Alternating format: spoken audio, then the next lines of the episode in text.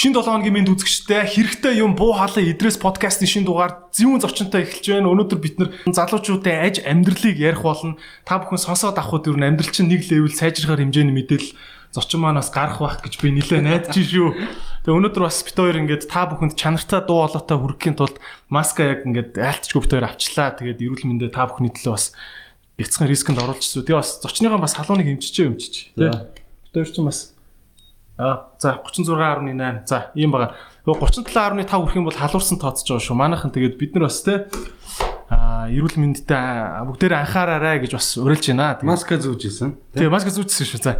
Зочин маань өнөөдөр танилцуулахад Ганбатын Очирбат гэдэг 34 настай. Гэхдээ надаас өөр хамаагүй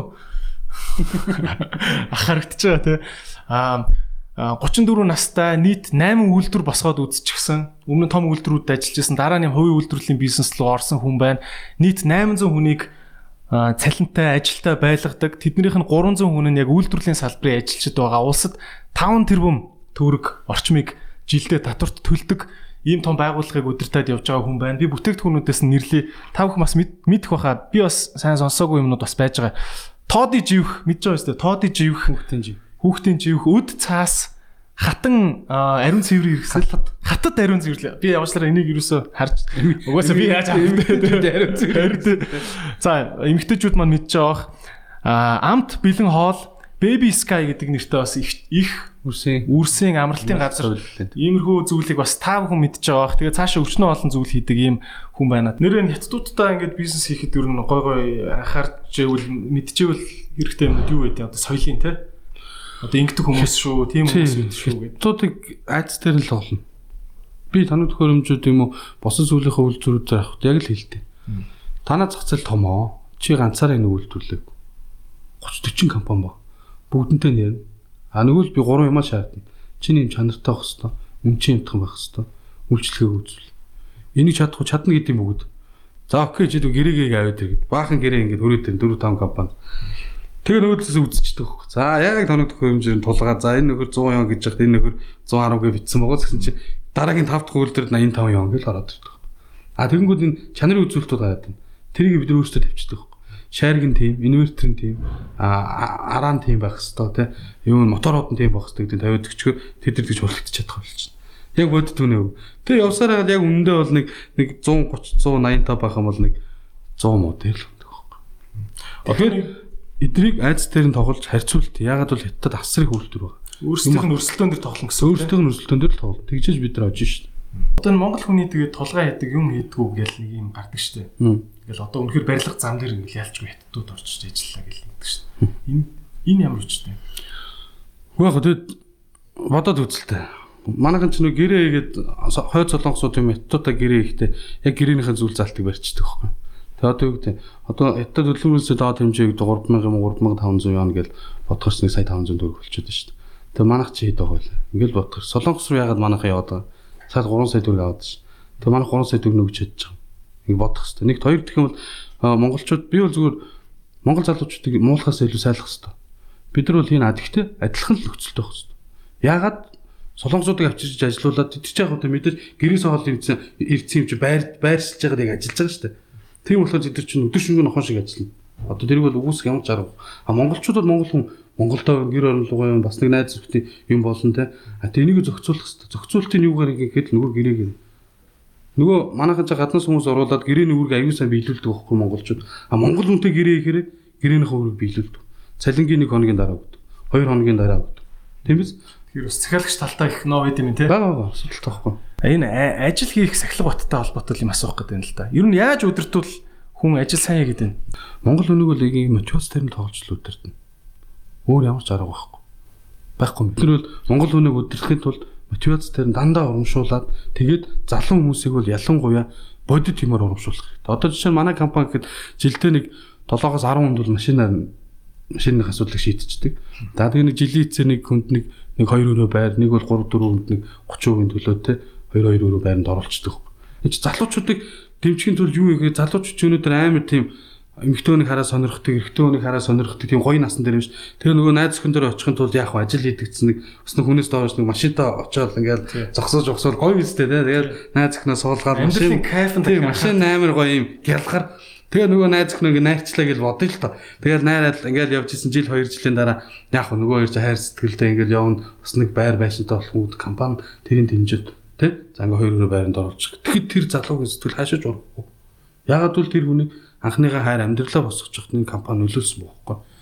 Тэр компани байртай голомттой болгосон. Тэгээд ажлын байрын тогтмол тогтмолоор энэ цалингийн одоо юу гэдэг өсгөл явах хэрэгтэй. Мэдээж инфляц өсчүүл бид нар тааруулаад цалингаа наацаа болгоод явах хэрэгтэй. А тийм тохиолдолд залуучууд хэдэж явахгүй. Одоо манай тав үйлдвэрийн захирал надтай зүг яг тэр нөгөө нэг юуны эхний үйлдвэрийн газрыг тэгшлээ те нөгөө зураг төсөл нь яваад барилгын хэрэл ихтэн цуг хөр зүрэл явжсэн залуучууд одоо ингээд үйлдвэрийн дарга нь том том залуучууд 90 оны залуучууд байж. Тэгэл гадна хэрэг жоог хөөс ирээд. Ойрын боли ойр 20 жилдээ. Одоо яг энийг үзэж байгаа залуучууд үйлдвэрлэл рүү гар хянцуу шамлаа орлоо гэж бодъё.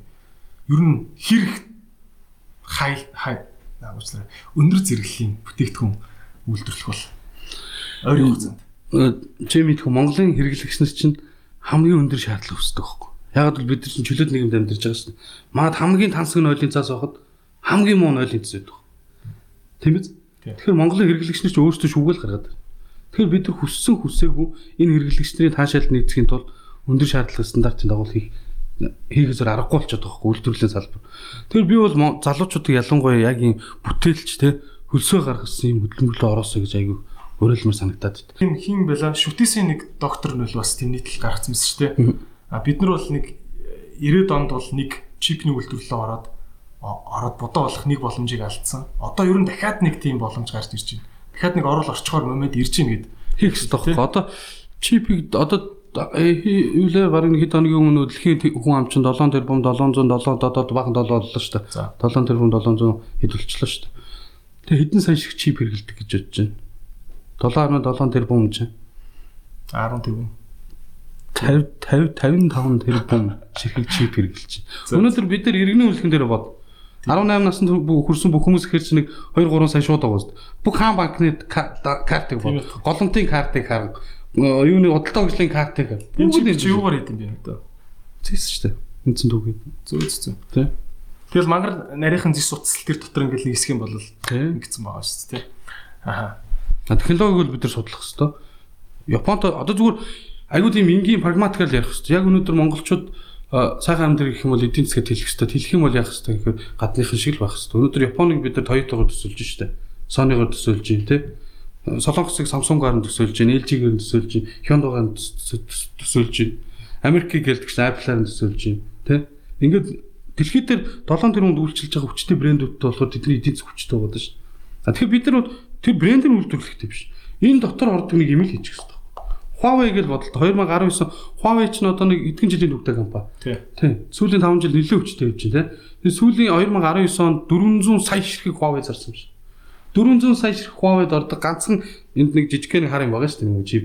Нэг бол Монгол. Тэр нэг ганц юм стандартын дагуу хий ягод очоод Солонгос юм уу Япон юм уу таас юм Оросоос юм тохиролцол шүү дээ. Нэг л юм чигээд. А энэ 3 долларын өөрийнх нь өртөгтэй байж бол. Гэхдээ наадах чинь аа наадах чинь миний бодлоор амар олон хүн ингээл яриа л идэм шүү ингээл. Энэ одоо нэг л юм хийгээл Монголын эдийн засаг ингээл та тэр хүн болчихно гэл Ингээл яага хин ч хийхгүй байгаа. Асуудал ерөөсөө асуудал нь тэгээд үнэхээр энэ үнэхээр шийдэгдэхгүй асуудал байна уу эсвэл зүгээр шийдэгдэх юмыг л ингээл завааруулад байна уу? Яагаад Хоёр талтай асуудал бах. Зүгээр нэг талтай бол бид нар нөгөө геополитикийн хувьд жоохон хэцүү хоёр гүрэнтэй хамааралтай. Тэгээ би яг чип гэж яриад байгаа гэж яг өдөр онгоцоо тавилах боломжтой байхгүй онгоцон дотор асар хэдэн сая шиг чип орж штэ.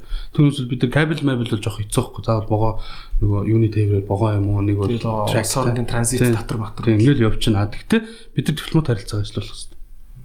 Очоод манай энэ проблем дээр дотороо ингэж өгөөч. Манай улс хэдэн сая хүн амтай те. Одоо бид эдийн засгээ жоохон өсгөж юм наад ихтэй төгс өрсөлдөөнд орно. Бид нар чанартай юм байна уу? Анхны түүхийд бид нар төвд бид нар чанартай юм байна. Хийн. Хоёрдугаар гэх юм бол яг уу бид нар үн хямдхан хямдхан Ягаад үл түүхийд анхных түүхийд бас манад байна. Тийм ээ. Чанартай бид нар стандартын бариад хийчих штеп. Яг л одоо тэднээс нь тэгэд үйлчилгээг үзүүл. Гой хайрц. Тий одоо ингээл бас юунуудыг хараалахад за одоо шингэн хүнс мүнс бол угаасаа PMI бол одоо яриад дэлтгүй сакарчлаа шүү дээ үйлдвэрлэл нь. Тэгсэн тэгсэн Монголд мундаг ус байна те. Би бас ингээл англичуудыг аваад явлаа л да. Нэг 18 оны намар юм уу? Юус алтан говоос өөр юм уухгүй л гэж л. Best. Best яг л гэж л. Тэгэхээр бид нар чи ингээд сундаж юуснаас Уг нь болоод байгаа байхгүй Тийм, нэг юм дээр ч гэсэн. За ер нь бол ингээд том зургаараа яа боломж байгаа. Ээ ээ. Тэ мэдэн дээр байсан. А гэхдээ яг өнөөдөр залуучууд маань ийм ойлголт байна шүү дээ. Аа тэгэл. Тэр том эдийн засгийн юм үзүүлэлтэн тийм боломж харагддаг юм. Яг өнөөдөр миний хамар дээр ийм боломж. Where тэ? Аа уучлаарай тэгэхээр нэг гавд өгчлээ. Нэг кад зоодлол. Аа тэгэхээр юм багт юм л да. За дүүч орж ирлээ. Ахын дөө чи зүгээр тэ мэдээж 3 4 дугаар ангийнхаа юмыг сан хүслээ бол да. Чи тэгээ нэмээд нэг юм юм мэдчих. Ялангуяа мөнгөний тал дээр ахын дөө ийм юм л ойлгоо авчих. Үеийнхнээсээ нэг жоох ингэ шүү. Гимэр юм юу байна. Тэгэл залуучуудтай хэлэхэд юу нэг аюу тийм тууштай хөдөлмөрлөх хэрэгтэй. Хөлсөө гарах хэрэгтэй. Хөлс гаргаад олсон мөнгө бол хамгийн амттай байхгүй. Тэгэхгүй зүгээр бэлэнчлэх сэтгэлгээгээр ч юм уу зүгээр яж хагаад хүмүүнээс мөнгө авсан тэр мөнгө бол тэгэл аюу утгагүй л байдаг л та. Тэгээ би залуучуудаа юу гэж уриалах тэгэхээр манай залуучууд бол аюу мундаг. Тэгэхээр юмдаа тууштай хандаа. Тууштай. Гүшгэн за хэдэн жил үү? Боли. За одоо за манай бүхийг харил та. Ингээд подкастын инженер хийж дээ, тэ? Хэдэн жилийн нэг хий гэж хэлэх үү? Яг гоо, подкастын инженер гэлэх чи одоо бид нар чи юу гэдэг дотоодын зах зээл дээр одоо танах бол айгуу гоё явж байгааг би бол хувьдаа харж штэ тий. Одоо дотоодын зах зээл дээр ингээд гаргаад ирлээ штэ та хоёр бол одоо бойка бол ингээд гаргаад ирлээ. За гаргаж ирээд эн чинь мэдээж ингээд нэг жоохон ханалт руу орно үстэ. Одоо тэгэл дэлхийн зах зээл рүү гав. Бид нар солонгостойгоо тэр залуучууд яг энэ подкаст тэгээд айгуу гоё яриад ингээд яваад штэ. Тэрэн шиг гадны зах зээлээр зориулж хийх хэрэгтэй. Өнөөдөр одоо юу гэдэг нь дотооддоо хэдүүлээ монголоор ярьж болно тий. Одоо шууд англиар ярил бид нар монголчууд юм байна гэдэг дэлхийд танилцах хэрэгтэй. Тэгэл Монгол бол ийм эзэн төрнөөсөө улбаатай, хүннүүгээс ийм заяатай, Чингисээ яриа. Хуур шиг? Тийм. Хүү амтлаг шиг тэ? Тийм. Ингээл явах хэрэгтэй Тэр шүү. хүүг бол ингээд дэлхийд амар од болно гэж бод хэм идэвч Хинч мэдэхгүй. Өдөр рок ах ингээд байж ин л гэж бодож шүү тэ. Тэгэхэд өнөөдөр эдрээ бол Монголын од. Дэлхийн од болж байгаа болтгүй комментээр. Англи англиар гарч ирэл Монгол ийм байна гэл ингээл яриад таамс яасан гэл ярихад хүмүүс яагаад- болохгүй. Яа болохгүй юм биш байна. нэр яа болохгүй шүү тэ. Тий. Аа за мөнгөний тал дээр залуучууд ингээл одоо ингээл янз бүрийн санхүүгийн ойлголтууд гарч ирж штэ тий. Аюутг чинь мөнгөө зарим нь мөнгөө хадгал гээл зарим нь бити хадгал бүгдийг нэргэлдүүл гээл ингээл мөнгөний талаар ойлголтууд их үү штэ. За маа буйкаш шиг залуу. Мөнгөний талаар энийг мэдээд авчих ахын дүү. Би бол яг зүгээр бас л өөрийнхөө амьдралыг Тэг өөрийнхөө л жив штэ. Нөгөө орцол дээр нэг хэдгээр ингэж 5 6 дугаар ингэж байх та. Эхлээ мөнгөийг амар хадгалдаг гэсэн баг. Гуцсан доороо. Аав бид нэг ээжээсээ авсан. Манай аав жирэх бурхан болцсон л доо. Авсан юмнаас ингэж гуцсан доороо хадгалаад, ширмантан доороо хадгалаа. Аюусаа хадгалдаг гэсэн. Тэ одоо бододсон чинь тэр хадгалсан тухайн үед бол надад би өөртөө амар хадгалаад байх гэсэн боловч тухайн үед аюусаа эргэлтэнд оруулах хэрэгтэй байсан юм шиг. Тэгэд маа нэг найз тэгэхэд бас яг ингэж мөнгө хадгалж хагаад самар зарсан байхгүй. Одоо тэг жоох хөөгд штэ. 5 6 дахь ангита. Нөгөө хадгалсан мөнгөөрөө хоошо долоон буудлын одоо энэ манай долоон буудлын энэ авч юм битүү хоошо модонд одоо самар байгаа л дээ. Тэр үед амар их байсан байхгүй. За. Тэндээс нөгөө самарчд буугаад ирэнгүү шуудагаар наваад манай нэгдүгээр бол би өссөн л дөө. Нэгдүгээр бол хар өндөр очиж зараад хадгалсан 100000 төгрөг 30 мөнгө болгочихсон. Амар байгаас Гурван тэгээд Таних би- бол ингээл 10-аар л байж. Миний гол 10-аар л хийжсэн Тийм. байхгүй. Тэгэхээр заавал юм эргэлтэнд оруулж явах хэрэгтэй. Залууч бол одоо. Тэгвэл нөгөө зах зээлээ мэдэрнэ гэдэг шиг яг өнөөдөр юу хүсэж чинь те юу хийх гэж чинь тэрийг аягуулсаа судал тоос. Одоо тэр найз чинь мөнгөтэй. мөнгөтэй шүү дээ. Мөнгөтэй гараад. Аягүй зэрэглээ. Одоо л уул уурхаан тоног төхөөрөмж оруулж ирдэг. Бас нэлээд мусгай зүйл. Аа яг юм үйлдвэрлэлийн дарга нар. үйлдвэрлэлийн дарга нар ер нь ямар ямар чадвартай тийм юутай онцлогтой хүмүүс байвал зүгээр юм. Манай ер нь бол дандаа инженер хөтж штэ. Одоо нөгөө дээр үе чинь нөгөө дархан бурхан ухаантай гэж ер нь бол инженерийн одоо бурхан ухаантай. Одоо дээр үед бол математик шинжилгээ ухааны эцэг гэдэг байсан шүү дээ. Одоо бол захиргаан бол техник технологи эцэг болчихлоо. Захиргаан. Тийм. Өнөөдөр машин жолооч хүү явдаг болчихлоо. Өнөө өнөөдөр ажилласаа тарж ирээ тийм. Тарж ирээд таржитгэнд 5 цаг залгаал 500 км явдаг болчихлоо. Би нэр би нэр сайхан нэг юм уншлаа. Коронавирус гэдэг чинь те ийм хуванцар гадаргуун дээр бараг сар болдог ч гинөө. Тэгээд энэ зэвэрдгүү ган одоо тэр никл бариулна шүү дээ. Тэд нар дээр амар олон хоног тестинг гинэ. Тэгсэн мөртлөө зис гадаргуу дээр тестгүй байна гэдэг юм. Би бас л дэлхийн ер нь юм болгоно ингээд зис шүршгчээр шүршээд бүр чинь зисийг хайж үзлээ.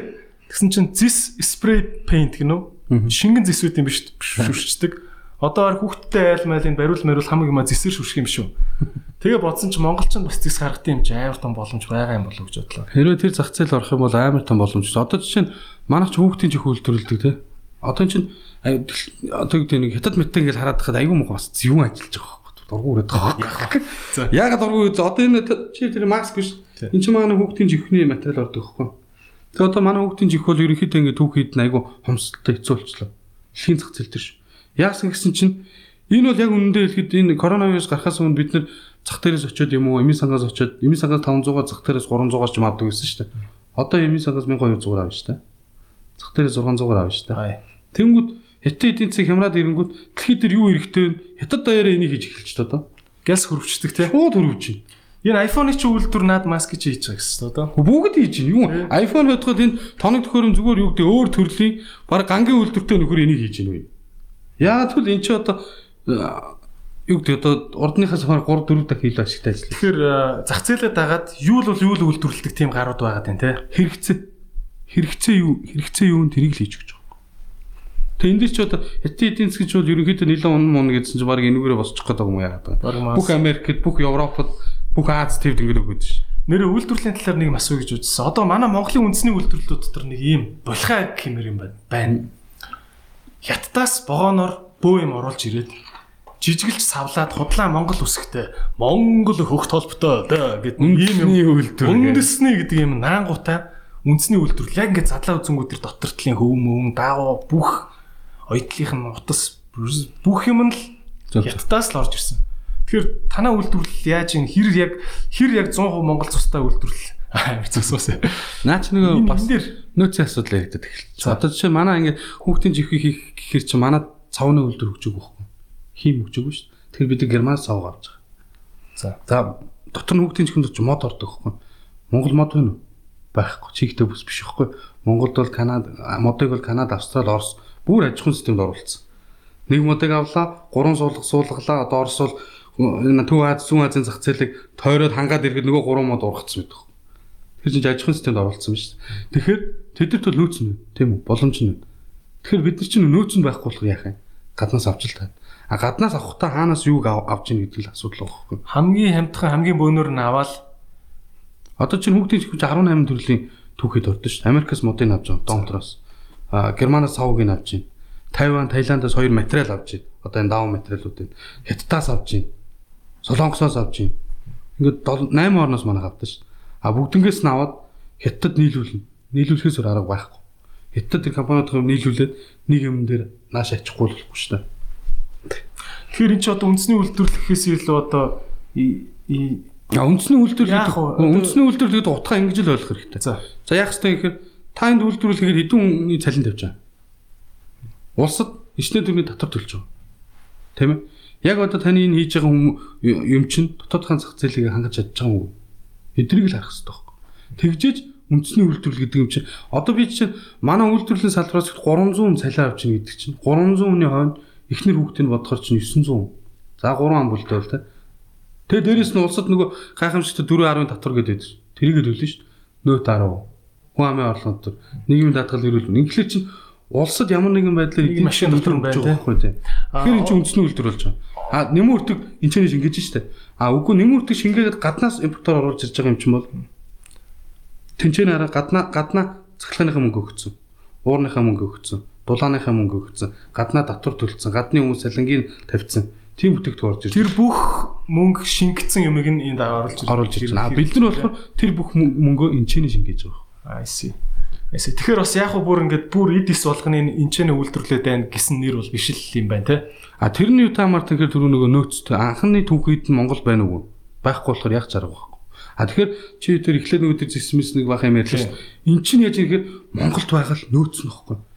Тэгэхээр энийг бид нар ашиглахаар чинь Энийг тэнийг бид нар ашиглаж эцсийн бүтээгдэхүүн гэржил нөгөө 5 6 дахин эдийн засаг өсгөх боломжч л. Өнөөдөр бид нар түрүүн жишээ татсан шүү. 70 доллараар гаргаад 500 доллараар хэрэглээд аваад чинь тэгэл утгагүй болчих. Монголд одоо за ингэ чинь. За энэ маскыг үйлдвэрлэх гээр энэ тэр нэг хөвөн цавуун ингээд юм нөөц нь үнэхээр байдгүй юм те. Мод мод байхгүй те уусаа. Ой нөөц чинь 10% тийм үг мүү те газар нутгийн. Тэгээд аа тэгвэл бүр яг ингээд 100% бүх нөөц нь байдаг юм Монголд юу юу байна? Хөдөл бод. Ойлоос нь хийж болохоор юмнууд. Хөдөл бодолтой түрүүнийхээ л ярьдаг хэд юм айтсан бүтээгдэхүүн болох ш. Нөгөө газар доорх. Нөгөө л газар доорх юм. Өө газар доорх мал аж ахуйн салбар. А мал аж ахуй супер. Тийм одоо тэр тэр юу байгаа зү нэхий байгаа зү. Нэхий ч одоо хойдлын Сибирийн мууж хэсэг чинь бүгд хизээш тэд нар сандал дээр ингээд юугүйгээр суудгүй шүү дээ. Машиныхаа сандал дээр аягүй хөтөлмөлчдөг байхгүй. Тэгэхээр заавал тэр хоньны нэхий гэдэг юм чи хэрэглэнэ. Бид нар энийг эцсийн бүтээгдэхүүн болгоод тийшээ сайхан танилцуулаад хямдхан өнөөгөл тэтгэлүүлнэ. Өөрөө чинь бүтээгдэхүүнүүдээс гадагшаа гарч байгаа бүтээгдэхүүнүүд нь Тоодыг юу н гаргах гэдээ оролдож чинь бид нар өдийг солонгос руу гаргаж үтсэн. Авъя гэсэн. Монголын зах зээл дээр бол үнээрээ гоё ингээ өрсөлдөд болоод байна те. Хамгийн хямдхан үнэтэй. Тэгээд Тоодын хамгийн сайн төвхий дээр хийж байгаа. Тайлбарлах үйлчлэгээ сайн үзүүлэх гэж байна. Hippo Cards үг цээжилдэг аппликейшн. А сошиал дээр яаж яануу ингээд Facebook, Facebook үз цагаа үрж гин үү амар том асуудал болоод байна л да. Баг донтолтын хэмжээний. Энэ асуудлаа яаж шийдэж чинь? Тэгэл ухамсараараа л давж байна. Одоо ер нь бол энэ ч одоо нэг баг эргэтэн болчиход байгаа юм шүү. Тэ? Хүний. Тэгэхээр би бол аль болох үзэх үедээ үзээд үзэхгүй үедээ үзэхгүй л байл гэж боддоо шүү. Тэгээ за болиг л уцаа тавьчихаа. Тэгээ замбалыг л тавьчих. Одоо жишээ нь би тамхи татдаг байж байгаа тамхинаас бол гарсан. За хэдэн жил татаад яаж гарч вэ? Бас нэлээд эдэн жил татж байгаа тэгээ тамхинаас гарцсан. Одоо тэ буцаа орчих. Одоо тэгээ буцаа гарахад бас бэлэн болцсон байж шүү. Марк Твен хэлсэн үг гэдэг шүү дээ нөгөө тамхинаас гарч амар амархан шүү дээ. Зүгээр сэтгэл санааны юм шиг. Аа. Ер нь л тийм л юм л. Одоо тэр э, бүх юм ингээд ойлгомжтой болсон ч одоо би тамхи татлаачаалаа байлаачаалаа гэвэл хайчин. Нөгөө нэг заримдаа нэг ингээд татах сонирхол төрдөг шүү дээ. Тэр үедээ татчихна. Ер нь бас заримдаа хүмүүс яг донтолт гэж бодоод идэг. Би өстой энэ намайг донтолчаад байна гэж бодоод идэг юм зүгээр л өөрх нь нэг шийтгэл асуудал юм шиг тий. Тийм. Yes no гэж шийдвэрэл хурдан гарах хэрэгтэй. Хэтрүүл гарна тий. Гол нь шийдэхгүй яваад байгаа хөөхгүй тий. эргэлзээд байна шүү. Тий. Зөв ч юм уу буруу ч юм уу. Тэгээ эсвэл нэг хин нэгэн хажуудалт нь янгод нөлөөлөнгүүд шийдвэр нь өөрчлөгдөв тий. Одоо тэр донтолтоос гэж ярьсахад нөгөө одоо энэ залуучууд чинь тэр нөгөө PUBG Mobile Legend Magic гэдэг тоглоом давид тоглоод шүү Тий. дээ. Энийг бол би бол яг өөрийнхөө харахтаа бас нэг тийм буруу юм бол биш. Спорт чиглэлээр хөгжүүлэх бол болно гэж хардаг. Нэг хоёр их юм бол монголчууд ялангуяа энэ яг энэ тоглоомыг мэдсэн залуучууд энэ бол амар том бизнес юм бас боломж байгаа. Өнөөдөр PUBG гэдэг тоглоомыг загнаад идэг. тийм PUBG гэдэг тоглоомыг дэлхийд тэр бум хүн тоглож штэ. Тэр бум хүн шүү. Тэгээд тэндээс 10 сая 10 сая хүн өдөрт 1 доллараар тий ямар ч тэр утсан дээр байгаа тэр баатартаа нэг хувц юм уу малгай гутал нэг бол сэлэн бэлэм авч штэ. Тэр байтугай мөнгөөр авч байгаа. Тийм. Тэгэхээр чинь тэр чинь өдөрт 1 доллар гэж 10 сая доллар өдрийн. Тэгэхээр чи 30 хоногт гэж юу гэсэн үг юм бэ ч та асар их хэмжээний мөнгө болж байгаа. Тийм. Тэгэхээр монголчууд энэ тоглоомыг судлах тусмаа өөрийнх нь түүхийгөө судлах хэрэгтэй юм шүү. Яаж ингээр одоо энэ бүх тоглоомч түүхээс гарч ирээд байгаа байхгүй. Одоо манай бид нар бол одоо ч хүннүү мүннүү Чингис хаан Баатраа болохоолтой Чингисийн нэг юм нэг юу гэдэг Чингисийн үетэй нэг хэсэг гаргаал те дараа нь дэлхийн 2 дугаар дайн бид ч бас нэг э, манай доронт моронтоор ч бас нэг бөмбөг бөмбөг бууцсан шүү дээ ер нь бол те. Тэгэхээр ч одоо энэ Mobile Legend гэдэг тоглоом нь яг энэ эртний энэ байл та. Яваад байгаа. Харахад. Энэ PUBG гэдэг тоглоом нь болохоор яг энэ 2 дугаар дайны үеийн яг л одоо ингээд байлдаар буу зэвсгээ бариад байлж штэ. За дараа нь стратегийн тоглоом гээд энэ э, эдийн засгийн одоо бид нар чи эдийн засгаар байлдаж штэ. Дэлхийн эдийн засаг чинь хоорондоо ерөөсөө төгрөг чинь 2800 доллартай тэнцвчлээ. Тэгэхээр манай эдийн засаг тийм хэмжээний доор байна л гэсэн үг. Тий. Тийм. 2800 төгрөг чинь тий. А тийм тийм. Тий, тий. Аа. 2800 төгрөг чинь 1 доллартай тэнцэж байна. Тэгэхээр бид нар энэ концепц аваад монголчууд яг нь тоглоом бичиж бол болдгүй, програм бичиж болдгүй. Монголын програмч төгжсөн шүү дээ. Тийм шүү дээ. Google-д ажиллаж Дипломны гол зохиол нь аягүй чухал бас тий. Тийм. Тэгэхээр бид нар түүхэн байгаа, зохиол байгаа юм чинь бид нар энэ томоор нь гаргах хэрэгтэй. За яг одоо тэр э, дээр үеийн байлтаа нэг тоглох гэдэг бол манай stage 1 гэдэг ч юм уу те. Энэ шород байлт чинь. За яг PUBG шиг тогломоор бол stage 2 дээр нь ч юм уу те. PUBG стратегийн тоглоомод ингээд яг гурван цогцоор нь гаргаж ирээд Монгол брэнд гэдэг дэлхийн зах зээл гаргаж болно шүү. Тэгэх юм бол яг Тэд асар олон хүмүүс ажилтаад хэд нөө Facebook-ийн тэр Марк Цукерберг чинь хизээж өөрийгөө ийм тэр бомтон болно гэж бодоагүй шүү. Тэгэл PC тоглолц нэг нэг ингээд дон тургуугаа ингээд fuck you гэ гаргацсан нэг юм зураг нэт шүү дээ. Ингээд компьютер зураг. Тий. Тэгэхээр манай залуучууд аль болох одоо ингээд өдөр тутамдаа хэрэглэж байгаа юмнасаа яаж энийг эдийн засгийн хэрэглэлтэнд оруулж ордон мөнгө болох вэ гэдэг. Тоглоомоо, донтолтоо өөрийг нь бизнес болгохгүй. Тэрийг бизнес болгох юм тийм. Энэ бас тийм мөрөдл юм шиг надад санагддгүй шүү. Одоо ингээл Angry Bird гэл тоглоомыг нэг багийн чинь хэвлээ баг ганц баг л хийсэн гэдэг шүү дээ. Тийм шүү дээ. Instagram компани чинь 1.6 тэрбум доллараар худалдагдах үедээ 20 эдгээр ажилтнтай байсан гэж байгаа юм. YouTube компани адилхан. YouTube чинь Google зарагдахдаа 1.3 тэрбумаар зарагдсан. Юу нийт ажилтны тоо хэд байсан бэ нэг 40 50 л байсан юм. Тийм л байсан. Тийм л ч тийм. Тэр цөөхөн үний баг яг гой сэтгэж чадлаа. Энд дэр нэр би амар гоё бизнес сонсон. Энэ Чехийн, Прагийн залуучууд байгаа байхгүй юу? Яг л одоо ингээл 20 эдтэй залуучууд. Тэгээд юу н бүр инженерч биш, DJ нөхрийн компани зам. Оо. DJ баг. Хөгжим бичдэг. Тэгээд тэр нөхөр бодсон байгаа байхгүй юу? Яг ингээд клуб клуб клуб DJ тоглоо явдаг нөхөр. Аа энэ хөдөлгөөн бүжиг Оо тийм. гэдэг юм нэг юм амар юм супер бүжиг байх алба хүн байна. Гэхдээ хөгжмөө мэдрээд ингээд байж байвал энэ өөрөө тоглоом болох юм байна. Тэгээд нөгөө юу штэ гитар хиро гэдэг тоглоом Тийм штэ. Гитар тоглоод ингээд нот нурсаад Нот нурсаа төгөлдөр тэр шиг тэрийг Fruit Ninja-та холиод заяа. Тэр нотных нь оронд жимс ирдэг. Тэгээд гитар тоглохын оронд сэлэнтэй. Сэлмэн нь болохоор зүгээр нөгөө ийм Oculus V entry нөгөө юм мэдрэгчтэй удирдлага байдаг дээ. Тэр нэг ийм удирдлага барьчаад ингээд аян дээр бүжиглэнгээ жимс ингэж чимээс цавчдаг. Тэр тоглоом. Наа чи харин л байхгүй. Тэгээд жилийн эргэлт нь 11 сая доллар 9 ажилтнтай. Йоо. Праг чинь тэгэл ерөөсөө Улаанбаатар шиг л хот шүү дээ. Улаанбаатараас гангандахгүй тий. Харин наад ч бол аюу санал хэлж байна. Тэгэхээр ер нь бол энэ манай залууч зөндөө боломж. Яг ингээд эргэн тойрноо л хар. Одоо бид шиг дэлхийд толбогдсон ш. Тэр нь олон улсын валютын сангаас ирээд манай шинжилгээ хийсэн хүмүүст өгсөн мөнгөндөө. Тэгээ бүх юм болохгүй болохгүй болохгүй болохгүй гэж ганцхан юм дээр болно гэсэн мэл ш. Яасан гэсэн залуучууд ч мундаг байна гэсэн. Залуучууд дэлхийд толбогдсон мэт. Юу ч хийж болохоор залуучууд танаад байна гэж тий. Тэгэхээр манай залуучууд зүгээр энгийн юмнаас л хай. Бити нэг айгуу тийм манайгаж айгуу тийм мундаг мундаг том би нөгөө энэ төслүүдээ ихтэй энгийн юмнаас хайлсан зүгээр ингээд өргөөр иглээ хараад Тийм хийсэн. шүү. Зүр нойлын цаас аваад хийсэн шүү дээ. Яг тэрнтэй адилхан энгийн юмнаас та өнөөдөр компьютер тоглож байвал тэрэн дээр л ажил. Дуртай л бол. Дуртай юмаа та зориг болгоод тэрэндээ тууштайгууд үрдэг юм үзчих. Ямар ч асуудал. I see.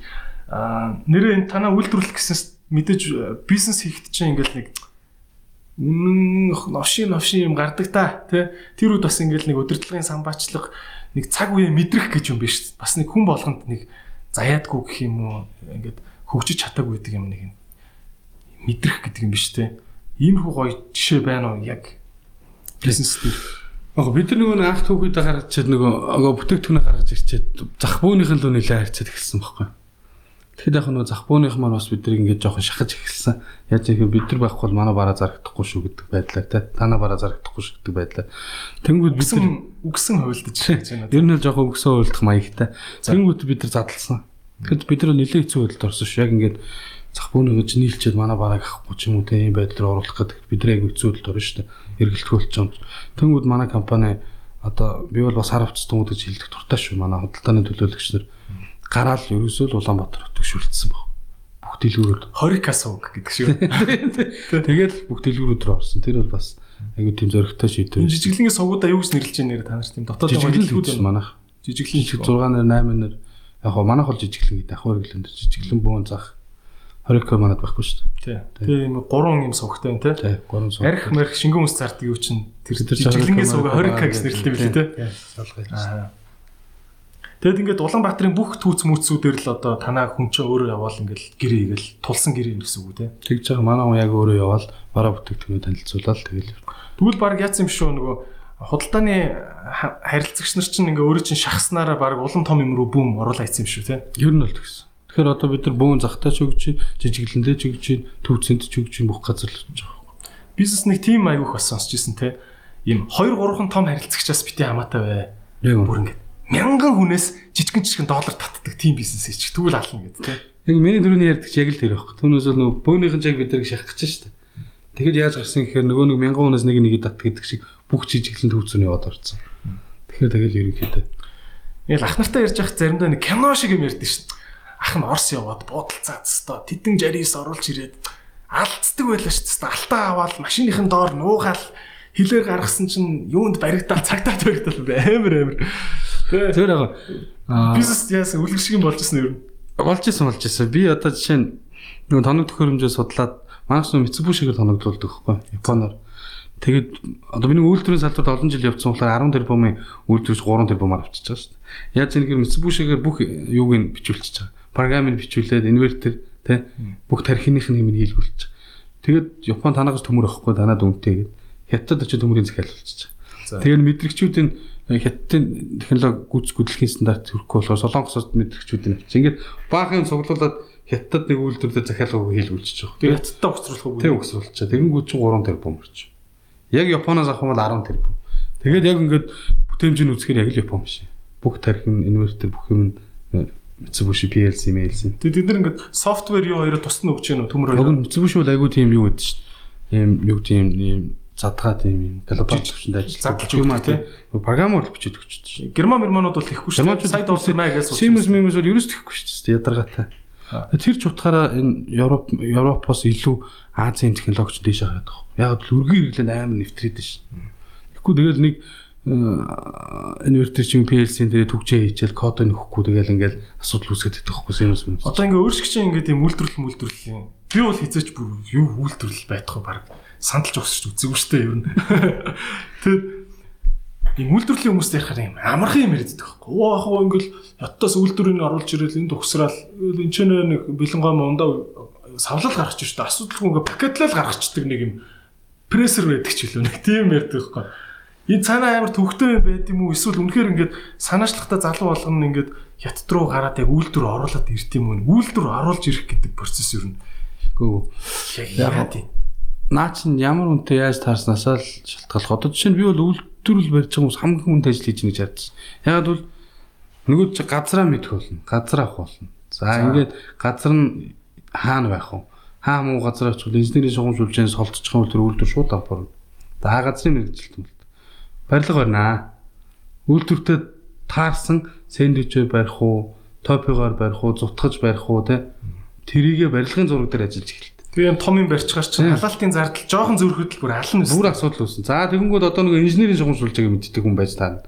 За хэдийн кабелаар юу оруулж ирээд хэдэн киловатт ирчим үз зарцуулах гэдгийг үзэн, дулаанаа үзэн, уур яаж ашиглах юм те байш нь одоо яаж халаах агаржуулалтын системд бүгдийг мэддэг хэвээр бол. За тэгж тэгж жагаад зөвхөн үчний барилгын хэсгэлгээ дуусгах гэж шин. За тэгээ дараа нь яах вэ гэхээр за одоо нэг үйлдвэр. За зарим хүмүүс л мөнгөтэй хүмүүс тэгчдэг баг. Очоод тэндээс нэг Америкс ч юм уу Германс ч юм уу захиалга нөгөөд мөнгө нөд. Би бол өөртөө тамаа цайж байгаа үстэй. Та цайсан баг. Гүр инженер нэрэд бариад өгч нь баруухаа. Тэг би бол тамаа цайсан баггүй. Яаж юм тэгэхээр нөгөө Mitsubishi-ийнхэнтэй тохирно. Хятадтай нэг төмөрийн компани дээр төмөр дээр нь хамаг үнээл хямдруулах гэдэг шүү дээ. Аргаа ядахтал 10 тэрбум 3 тэрбумаар авах байдаг. Асар их судалгааг хятадд хийж Япончуудаа солонгосуудаа хавцчих нэг юм өгсруулж байгаа. Тэгээд тэрийг Монголд авчирчээ тийгээр амжилттай болж байгаа. А яаж юм тэгэхээр эцсийн дүндээ мөнгө 10 тэрбумаар бол асар их мөнгөтэй хүмүүс л амархан л байдаг. За тэгээд шууд авчирчээд инженерүүд нь зааж өгөл ингэж явчих гэж. А би бол мөнгөгүй. Тийм болохоор За одоо нэг ийм хүүхэд байлаа гэж бодъё л та. 20 той заа. За энэ дунд говь аймагт амьдардаг. Говь алтаад. Тэм тэр говь алтаад нь П базар дээр нэг айхтар ургамал ургадгийг гинэ. Тэрний ханд одоо яасан ийсэн барагшууны шүүс гэдэг шиг л энэ пакеттай савладаг юм аймгаа хангаад Улаанбаатар хангадаг цех барь гэж бодъё те. Би ухаанд бодохдоо ингээд Alibaba руу одоо ингээд ороод ийм жүүсний компрессор машин гэж хаяаж байх юм. Одоо хаанаас эхлээд яах вэ? За ийм санаа байна надад. Ах яг ер нь бол мэдээж чи бол зах зээл олцсон юм биш үү? Зах зээл нь байгаа юм байна те дундгоо хангаад Улаанбаатар руу. За тэнд нэг зөв ургамлаар би нэг юм хийх гэдэг те. Тийм ургамал нь байна. Түүхийд нэр жишээл хамгийн зэрлэг бизнесийн санаад түн чи явах байхгүй. Яг л чи түүхийд чинь дотоод байна. Зах зээлээ судлаад үзсэн боломж байна. Окей, одоо чамд бусд нь бол нэг тийм асуудалтай биш шүү. Үйлдвэрч одоо би хаанаас эхлэх үү гэдэг юм шүү. Анда үйлдвэрлэлийг эхлэхийн тулд судалгаа хийчих. Компьютероо гаргаж ирээд компьютер л нээлтэ. Компьютероо нэгээд одоо юу гэдэг би савлгааны машин хайж яаг бол одоо пакэж ингээл ингээл хагаал явна шүү дээ. Тэгэл явж явж байгаа л аль нь сайн. Тэрийг үз. Тэгмүү чи 2 3 юм гараад ирж тэндээсээ чи өөрийнхөө нөгөө хийж байгаа бараа бүтээгдэхүүнээс юу сонголтоо хийн. Тэгээ очиж уулзалт хийн. Би яг хятадын нөхдүүд бол жоохон асуудал үүсгэхэд яг миний амьдрал дээр таарсан нэг юм байна л да. Манай нөгөө өвөр монголч уулан бас манай бас хүмүүс ч бас хүн муулахтай хэцүү юм да. Тэгээ манай хүмүүс ч нөгөө монголчууд яваад ч нэг хэлхүүгээр нь далимдуулаад орчуулах энэ орчуулгын дунд дандаа 10-аас 20% шидчихдэг байхгүй. Одоо 2 тэрбум тоног төхөөрөмж авахгүй ч юм 200 саяар авах гэж байвал тийм үстэй. 20 өнөг хөрж 20 сая төгрөг 40 сая төгрөг илүү төлөө. Тэгээ бид нэг юм цэл сурч ийн өөрөө. Тийм. Тэгэхээр одоо ямар ч байсан одоо чи үл хэлний дүү ажилладаг шин. Тий. Айгуу зүг баг. Эн чинь нөгөө нэг тэр хүний гадагшаах суурийн чи бэлдэж өгч байна. Үнэн юм чи. Тий, тий. Ерөөсөө л тийм. Тэгэхээр тэр хүн чи ядж л ингээд хэлээр нь ярьдаг болоод ирэхээр ямар ч айх айдас болж байна. Тэгээ би хэлээд байгаа шүү дээ. 200 мянган төгрөгөөр англи хэлний курс суугаад 5 мянган төгрөгөөр нэг үг цээжлээд аппликейшн дээр те хипокардс дээр үг цээжлээ. Манай манай ээж бас 2 тэрбум хэмнэх гэж систем хэлдэг бол те. манай ээж бас хэлж ирсэн нөгөө хүнтэй сайхан харц тэгээд гадагшаа гараг бол хамгийн нээлттэй бол хэл. Тэгэхээр хэлийг бол асраар дугцаа сурах хэрэгтэй. Одоо өөрөө чинь ингээд нэг жил гарan хятад хэл сураад яасан тэр яг ингээд яг бизнест чинь үнэхээр мөнгө хэмнэх хэмжээний хэрэг болж чадчихна уу? Асар хэрэг болж байна. Үгүй хятад руу явахын тулд англи хэлээр шалгалтаа гэж байна шүү дээ. За. Тэгээд эхлээд нэг жоохон англи үзэж байгаа. Тэг хятадтай ингээд үйлдвэр авах гээд бизнесийн хоол моол эдэн үстэй хамт. Тий. Тэгэхэд бас хятадаар ярахаар ингээд нөлөөлөх үү? Нөлөөлн нөлөөлн. Өсөж чи амар гоо ятто чиг санаа. Англиэр ярьж байгаанд аягүй дуртай байдаг аахгүй. Тэгээд чи бид нар чи монголчууд ер нь хурган англи хэлдэг шүү дээ. Тий. Тийм үстэй. Тэгээд очиод англиар ингээл ярьж байгаад англи ярьж байгаа хүмүүс амар дуртай. Тэгээд би яаж сурсан гэж тэгсэн баг. За. Чи англиар би хятаар. Чиний англиар ярьж байгааг би ойлгоод хятаар хариулна. Чи миний хятаар ярьж байгааг ойлгоод надад англиар хариул. Тэгээд хоёул чи ч англи хэлтэй болж би ч хятад хэлтэй болсон. Амар бол найз нарт болчихж байгаа. Тэрнээс бол монголчууд очихоор яг үннийг хэлэхэд гадаад монгол гадуурхад байдаг. Англиар яриад эхлэнгүү чи би хятаар яар. Энэ англиар хэлсэн би арай гой зугаатай байж Тэр тарцсан. тэнгуү чи айгүй гоо зугаатай болж байгаа. Тэгээд хоол моолн дээр эргэлсээр сар тугцаа сурсан л та. Нэг юм хүн байгаад ч тийм одоо нэг хят- хятад ингээ юм худалдаж авах гэж байгаа бол ямар л үн хэл тооны машин гаргаж ирээ 5 тавангуудаа маа гэж үзүүлгээ те. Тэр бодлоо юу? Тэр бол яг одоо нэг манай салбар дээр л бодлаа. Яг бол манайч асар олон юмнаас Энэ хувц зардаг хүмүүс л идэв. хувцаардаг байгаад бол тийм шүү. Одоо чинь Бээжинд үүдэг тэр Ванфужингийн гудамж гудамж гэлээд шүү дээ. Тэрний ажилтгаар монголчууд ярьдаг дэлгүүр мэлгүүр бол яг тэгдэж шүү. Явал оронгоч бид ч яхаа нэг нэг хитэн цаас олох гээд орчуулах энэ үстэй тийм. Тэгэл манай Монголоос ч ихчнэр ахнаар ер нь тэднийг дагуулаад ингээл явж явах чинь үн асуудаг үн асуугаад эхлээл 500 хоног гэдэг. Яг тэнгүүд наа чи эхэлдэг байхгүй. За наадахад 200 таа. 200 таа гээл. Оо чи одоо баг талын нэг гिचлээ гэсэн. За ууралж үзээд хоёр тишээгээ те. Одоо хаяад яв. Тэгэл юм хөө чааш. Хөө найс найс найс өрөдөр өрөдөр өрөдөр гэл тэгдэг. Тэгэл яваад очив. За 200 та за болж ш. Одоо танаа 550 л гэж үзэн штэ гэл тэг. Тэгэл үзэл ярьж байгаа л ба 150 л хэлдэг. Өө чи яст тараас болох гэж ямар муухай байлаа доошо дардыг мардаг. Өө энэ зөндөө наач. За ийшээ явах тэгэл араас дахиад тоо. Тэгэл явж явж явах нэг баг 100 5 удаа үгүй гэж байгаа 100 нэг 20 мөртөрөл авчдаг байхгүй. Яг тэгдэг. Ягаад гэвэл нөгөө тэр тэгтээ бас аягүй сонио. Нөгөө дэлгүүр монголчууд байнга очим авдаг тэр бидний соёлоогоос ойлгоцсон юм шүү. Монголчууд очингуудаа ярих юм өгчдөг. Яр доош бо үнэ болох. Үнэ болох болохгүй гэдэг. Тэгэнгүүт яг нөгөө хоёр талтай л ойлгох. Зөрөөд улам нэмээ ич. зөрөөд улам нэмж ягаад буулгадаг. А бид нар болохоор яг одоо буулгацсандаа бас нэг кайф авах гэдэг шүү дээ. Тэгэхэр чинь аль болох тэгж заа надад бол яг тэгж юм бодолж авахар бүр. айгүй хэцүү. Айгу ядаргаатай юм худалдаж авах чи өөрөө бас юм нөгөө манад бас Rolex-ийн захирал орж исэн ярьцлагаар тий зөвхөн энэ Rolex цагийг авч байгаадаа биш бас энэ цагийг авахтаа мэдэрч байгаа тэр үйлчлэгээний мэдрэмж нь маш чухал гэд тий. За ингээ эрх мөндөд үзэгчтэй хэрэгтэй юм буу хаалаа Идрээс подкаст өнөөдөр Гамбатын Очир бат гэдэг юм бизнесмен залуу оролцож байна 34 настай 800 хүнийг ажлын байртаа болгодог улстай 5 тэрбум төгрөгийг доторт төлдөг. Иймэрхүү хэмжээний одоо операц явуулдаг залуу байна. Үйл ажиллагаа явуулдаг залуу байна. Тэгээд гадаад үгээр би ярихгүй гэдэг. Энэ амар монголоор ярихгүй бол тээ. Амар ч. Гэхдээ ээ- ээж аав нарын үг ч гэсэн яг тэгдэг байхгүй. А чи өстой англи үгээр ярьлаа гिचэнгүүтээ өөрөөсөө нэг үгүй яг хөө тэгэл ушаа давнаа өнтер гэсэн тий. Битүү орсоор Битүү орсоор. Драмын театрын билетийн кассан дээр очрлоо. Ээж аав нар өөрөөсөө орсоор ярьдаг мэдэхгүй бас. За яг хөө гэхдээ монгол хэлээ бас айгу гоё маш гоё ингэж ярьж сурыг сурыг гэж хүн болгон бол бодож хэрэгтэй тий. Мэдгүй гэсэн үг биш. Гэхдээ айгу тийм гоё илэрхийлж. За ийм байна. Манай нэг уламжлалт асуулт үүдээ нэвтрүүлгийн. Аа оюутан дүү танад ирдэг. Таны хамтны чинь дүү заяа. Олон хүн биш, нэг л хүн. За манай бокеш залуу. За. За боли. Арай жоох ах за 26 та залуу заяа. 26 та. Тэгээ нэг найз охинтойгоо суух гэж байгаа ч гэнэ нэг тийм ярьсан за. Яа нэг 5 богдод нэг хальт 2 жил ажилласан ч лүүдээ нэг тийм яриа за. Тэгээ ингээ яг нэг гоё юм бодцсон явжсэн чинь хямрал болцсон юм байна л та. Тэгээ ингээ хямралтай карантинтай ийм үе байна. Энэхүү карантины энэ хэцүү цаг үе дор би юуг санаж бодож Тэ? юуг хичээж явбас эх 10 жил маань мандан бадрах буй за гэд ороод ир. За зүгээр л ахын үг. За Энэ карантин хугацааг ашиглах ашиглах гэдэг юм тийм. тий энийг ашиг одоо яг хуу энэ цаг үед л наалдсан л юм. Тийм байлаа. Гэхдээ одоо тэгээд би бол бас түр ярианда хэлээ л юм тийм. Юу хэлээд байгаа гэхээр энэ карантиныг ашиглаад залуучууд бол одоо асар урт хугацаанд хэл сурах хэрэгтэй. Хэл сурах хэрэгтэй. Өөрийгөө нэг Hippocards application. За ядлаа юм дээр нь ядаргаах. хэл сурах хэрэгтэй. Энэ бол яг харахгүй бодит таны ирээдүйдээ хийж байгаа хамгийн том хөрөнгө оруулалт байхгүй. Хилтэй бол хөлтөө гэдэг үгийг монголчууд зүгээр хэлчихгүй шүү. Энд чинь бас нэг ардын үг дээр үеэсээ яваад ингээ уламжлагдаад ирсэн чинь зүгээр ч хэлээгөө бодож хэлсэн. Тэр бид нар англи хэлтэй юм уу те солонгос хэлтэй юм уу япон хэлтэй юм хөө танд дахиад өөрийн ч орноос гадна өчнөө орн нэгтчихэж. Тэгэхээр тентх соёл, тентх технологи, тентх одоо шинэ инновац юу вэ те энийг судлахад тий авчрах ёстой юм бол таны хэл. Тэгэхгүй бол бүгд л мэдчихэл байх энэ залуучууд гадагшаа яваад хэлхэн очиж бүр Пакист аюу ядаргаад байдаг. Тэгээд яг ингээд тэг бид ч бас харддаг шүү дээ. Тэгэл гурав нэг орчуулагч аваа явж нөгөө мө орчуулагч хардчих. За чи энэ юу нэ дундаас нь яах гээд Нэг өөр монголоо. нэг өөр монголоо хандтал ингээд идэх байхгүй.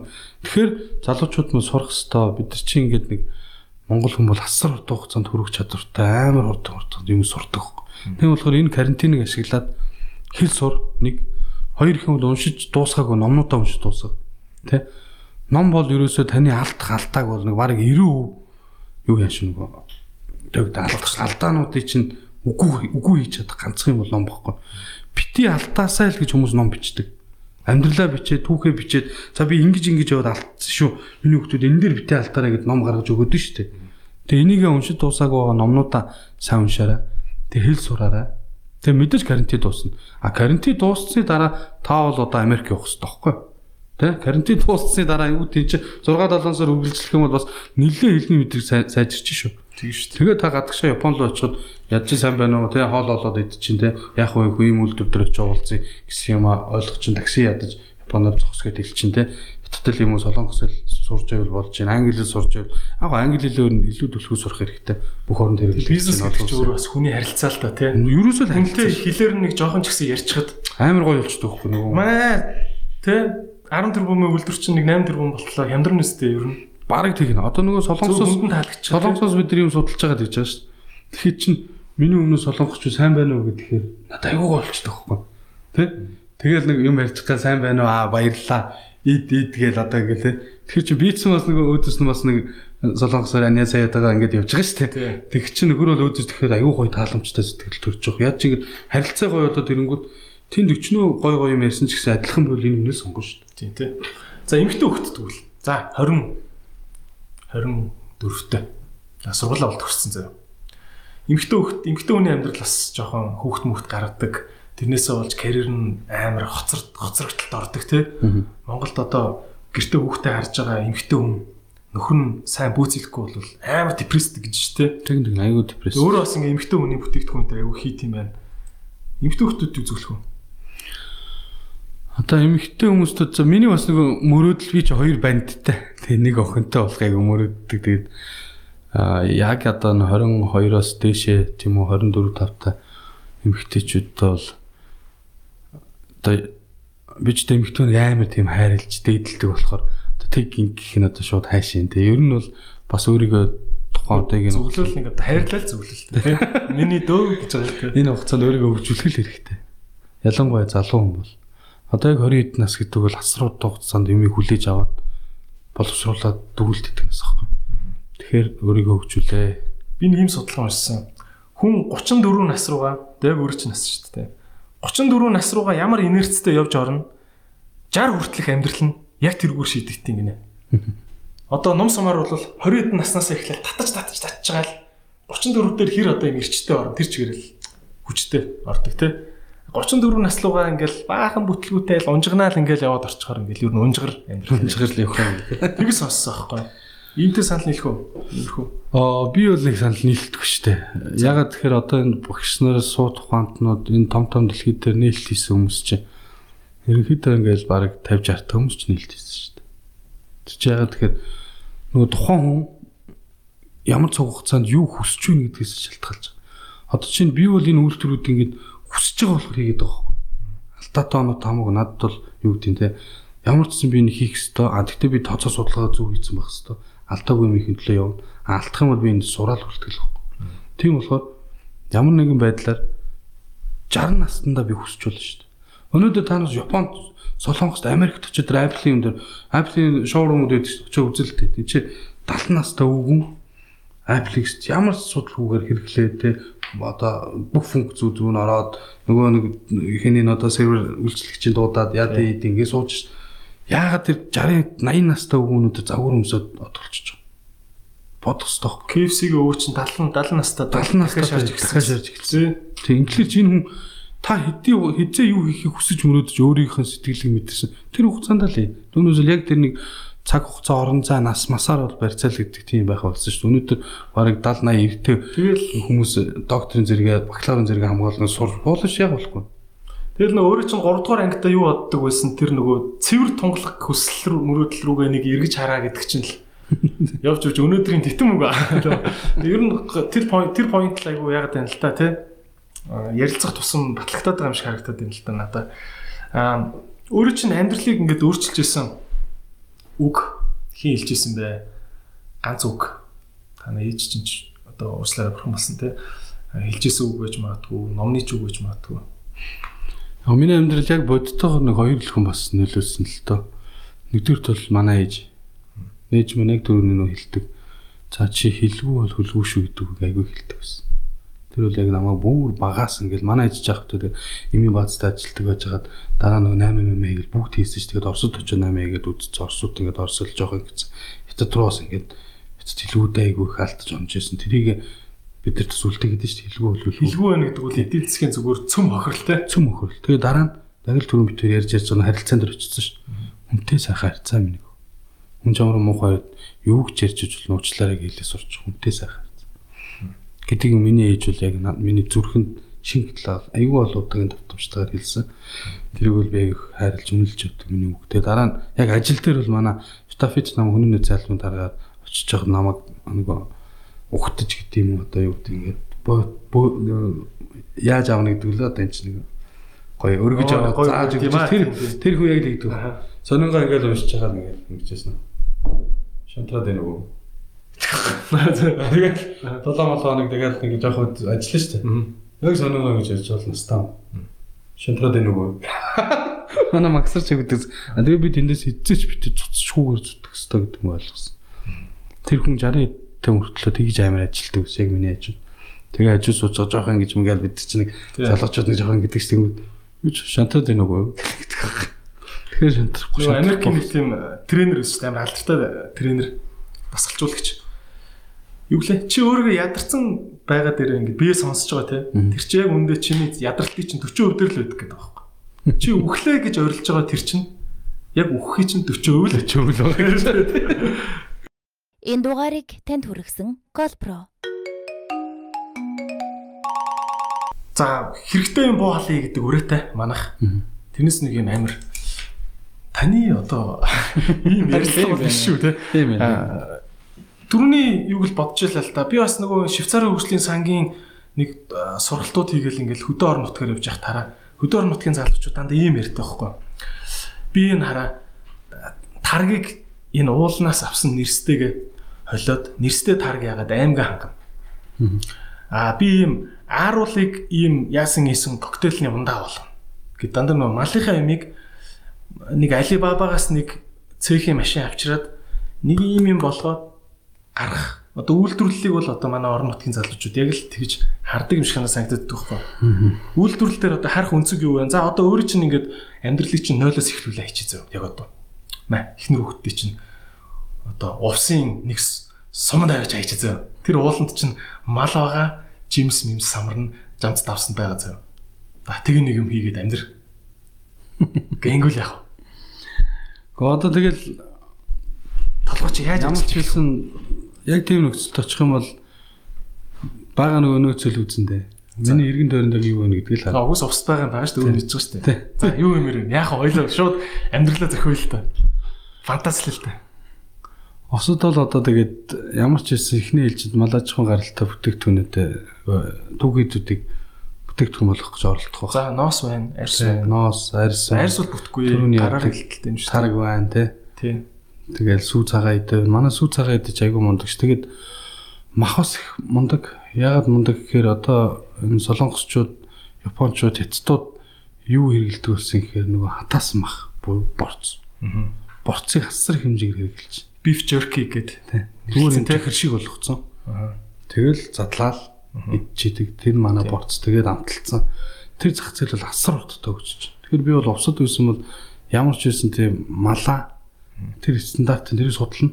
Стандартын дагуу яаж өсөх ёстой юм. Одоо чи манай мал аж ахуйч ерөөсө асуудал үүсгээд аршир идэрч асуудал үүсгээд байгаа юм чи бид нар нэг юм бэлчээрийн мал аж ахуйроо стандарт барихгүй байгаа шүү. Зүгээр ингээл өвчлөө тэгээд орой ирдэг. Тэгээд заримдаа нухаал ингээл махыг гаргаал амьдрал хоо болгочдөг. Уул нь жоохон стандартанд оруулаад ирэх юм бол тэдний шаардлагыг хангасан махыг бид бүтээж штэ. Тий. Одоо өхрийг те. За тэр өхрийг Та бол одоо яах гээд байна те? Увсад таныг авчаа ичгаар шууд солонгос руу юм зарах тухай бодод байна те. Би байсан бол аймгийн төвдөө юу оруулах зарах уу гэж бодох. Арай жижиг сэтгэхэд байна уу?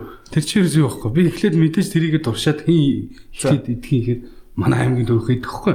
Тэгэхээр аймгийн төвх нь Аймгийн төвдөө зах тавьж Тий, байгаа тий. шүү. Аймгийн төвөнд таалагчаар чинь хотод очино. Хотыг нь таалах болно.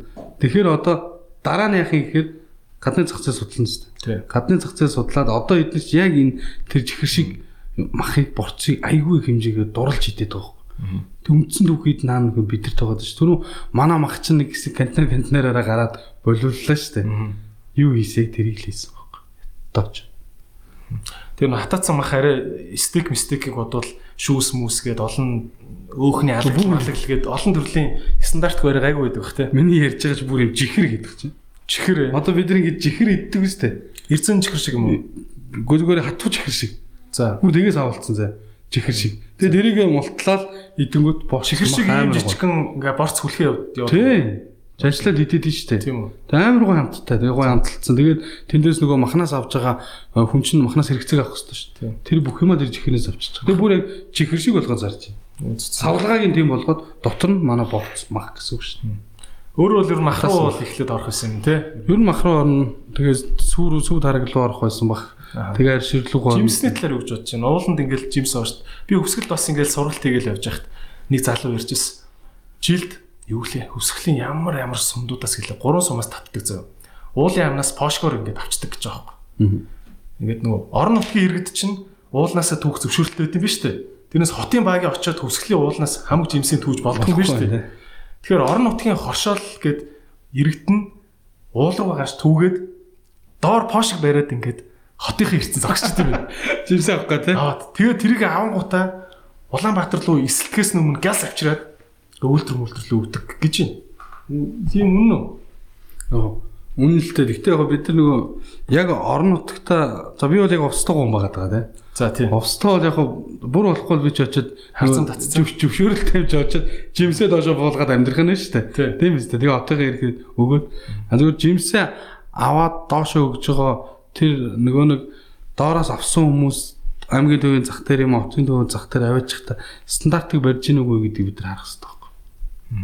Тэр л хамгийн гол юм. А бид нар энэ стандартыг барихгүй байгаа даа болохоор зөвхөн очроо тийм үү идрээ ч юм ингээд чив дээр идэд нь шүү дээ. Тэ яг он чин зэрлэг мэрлэг гой гэ. Яг амьдрал дээр тэр чинь миний гар ямар юм гэж мэдэхгүй шүү дээ. Тэнийг мод руу аваад ч юм уу газар түүгээл ингээл Тийм. баахан юм ингээл авчирч ирээд нэг юм шуудаан ч юм уу Навч мавчтай. дэржгийг авчирч ирээд өглөс чамд үгэн чи нэг тэр ямар шуудаан хийж байгаа бид нар мэдэхгүй шүү дээ. Яг амьд. Нэг шуудаан тийм нэг төмпөнд ийгээл цаашаа аваад чинь тэ. Тэгээ нэг төмпөн дээрээс нь зах дээр аваад чинь тэр хүн идэн шүү дээ. Тэмээс тэгэхээр нөгөө эрүүл ахуйн стандарт буюу одоо бид нар ингээд ямар нэг юмыг стандартсан загварын дагуу хийхгүй бол хүлэн зөвшөөрөгдөхгүй байхгүй. Тэгэл зарагдахгүй гэсэн. Тэгэл зарагдахгүй гэсэн. Эсвэл хогийн хямдхнаар зарагдсан тий. Тэгээ ерөөсөө л тэр. Үнэхээр сайн юм бид нар хямдах үг нь үгүй бол стандарт барихгүй болмоос зарагдахгүй. Тэгэхээр манай тэр би нэг овсын юм шүү дээ. Манай мал, манай сүв, манай арьс яга болохгүй нөхөр бид нар стандартын дагуу гүйцэтгэл хийж чадахгүй байхгүй. Тэгэхээр бид нар дүнгээ аягуус авч чадахгүй. Тэгэхээр ерөөсөө л одоо ингээд ингээд жимсний аж ахуй хөтгчл яаж хөгжүүлэх вэ? Одоо тэгээд манайхаа ойлгоод эхэллээ шүү. Тэгэл хойш усмсаар ч ингээл хүлэмжийн юмд ороод ирж байгаа юм. Яг л тэр тэргээр нь стандартын дагуу Та нэр увсах хэрэгтэй. Толгой хэрэгслээ нэр гэсэн юм? Биш биш. Өөрөө увс гэж Тэгэл би нөгөө үйлдвэрлэлээр явж байгаа болохоор аль болох тийм стандартыг байх хэрэгтэй. Тэгжээс нөгөө хүлэмж шүрэгдэн хүлэмж шүрэгдэн гэдэг. Тэр ер нь л уулын аманд очоод хөвтөжсэн ч дэлхийн стандарт гэдэг юм бол Google дээр л судлахаас л өөр аргагүй юм те. Одоо ер нь тийм шүү дээ. Тийм ээ.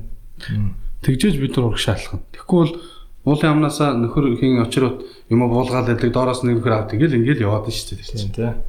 Аа. Аа юун дээр юм байна л да. Одоо ингээл таны ингээл дахиад нөгөө бүтээгдэхүүн рүү ч орж ин л та. Энэ бэлэн бэлэн гом. Бэлэн хоол. Тэ? Дахиад ингээл цаас, өд цаас энэ төр гээд. Эн чинь бас өөрөө хэлж штэ ингээд манай үйлдвэрлэлийн барьдаг стандартыг одоо ингээд улсын стандарт болгоод авчлаа гэж штэ. Түүх хийдэг шүү. Орж ирж байгаа түүх хийдүүд. Түүх хийдэг стандарт юм уу те? Аа зөө зөө. А энэ стандартыг яаж судалт энэ чинь зүгээр улсаас стандарт байна уу гэд мэрэгжлийн хяналт руу залгаа авд юм уу? Яг Google-д жагаад одоо болт юм уу? Улсын стандарт барилна шүү дээ. Манай улс чинь цаасны үйлдвэрлэлийн стандарт, эрүүл ахуйн стандарт, хүнсний бараа бүтээгдэхүүний стандарт ингэ бүх стандартууд нь гарцсан. Нэг тэр стандартыг бариулна. Хоёр дахь юм бол аль болох бид нэг ISO те 9001 ISO 20 22000 хасаав те энэ Японы стандарт эдгэрлүүд өгүүлэх хэрэгтэй байхгүй. Тэгжээж одоо жишээ нь бид нар ISO 22000-ыг авцсан бол манай бараа бүтээгдэхүүн Солонгос руу юм уу Японд руу гарч болж байгаа байхгүй Орос руу.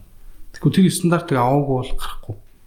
Энэ стандартыг авахдгүй юм болохоо одоо Швейцар, Швейцараас амар Энэ ийм ийм үгэн ирээлстэй загнаал ингэдэг юм болт юм уу? Яг уу? Ер нь бол тэгэн шүү дээ. Тэгэд энэ стандартыг чинь нөгөө асар бол үзүүлэлт болгоод. За. Аюулгүй амархан юм яриад. Тэгэл яг түрүү нэг илтгэж зүг буруу зүг буруулчихдаг. Одоо чи манай шалгын ингээ манай ингээ салхивч ингээ дагаржуултыг үзэн ш. За. Танаа энэ заална чинь температур хэд байна? Энэ бол болохгүй. Хүнсний юмд те. Тэгэл хасах. За үзлээ. Усны шугам шугам хоолой үзлээ. Хүнсний хүнсэн та одоо юу гэдэг бэлэн гом гурил зурх гэж штэ. Тэгж байгаа бол таны ус чинь шүүлтүр ороод цэвэршүүс ус байх хэвээр. Шууд грант одоо грантны усаар одоо яг заримдаа бид найр гурил мүлэн ухцдаг штэ. Тэгэхээр тийм байж болохгүй. За явуулаа канивер чинь бүх үйлдвэрийн чинь каниверууд 1 кг байх хэвээр. Яг л хүнсний стандарт. Тэ нэрж явах хэвээр. Ингээл нэрж чинь нэрж гэдэг чинь төмрийн хамгийн сайжруулсан л одоо хэлбэр нэржийг төмөрч өрөө тустай. Аа за. Тэгээд бохрын шугам уустай. Бохрын шугам чинь тараап нь ил байна, далд ингэж байна. Одоо чинь манай байшин дотороо байгаа бохрын шугамд бол бид нэг харагдахгүй шүү дээ. Далд ингэ явж үйлдвэрх бол ил гэдэг байхгүй юу? Далд ил хоёр юм янзаар. Ил байх хэвээр мүлдвэрт. Далдаараа нэг илээр нэг. Ягаад гэвэл цэвэрлэгийн мэвлэгийн бол илээр тараап руу орож хаж унжах хэрэгтэй. Ингээд асар бол стандартуудтай. Энэ стандартыг гэдэг одоо ISO 9001 дээр бол баг нэг ийм цаас шалгандаа Хай. Бүгдийн нэг нэг Тэгээ нэг цагаан өвөө ирээд шалахгүй одоо хин ирж шалгаж байна. ISO гэхээр бас нүдэнд нэг төсөөлөгдөхгүй байгаа Яг ISO чинь ISO-г болохоор ихэвчлэн манай энэ нөгөө нэг стандарт хэмжлэг үндэсний төв уус эдгээр ч хүмүүс эрэхтэй. Эдгээр бас давхар ISO-гийн гэрчлэгээ өгнө. байна. ISO-г нэвтрүүлдэг байгууллага нь бас Монгол байгууллага болцсон байгаа юм Тийм. тийм.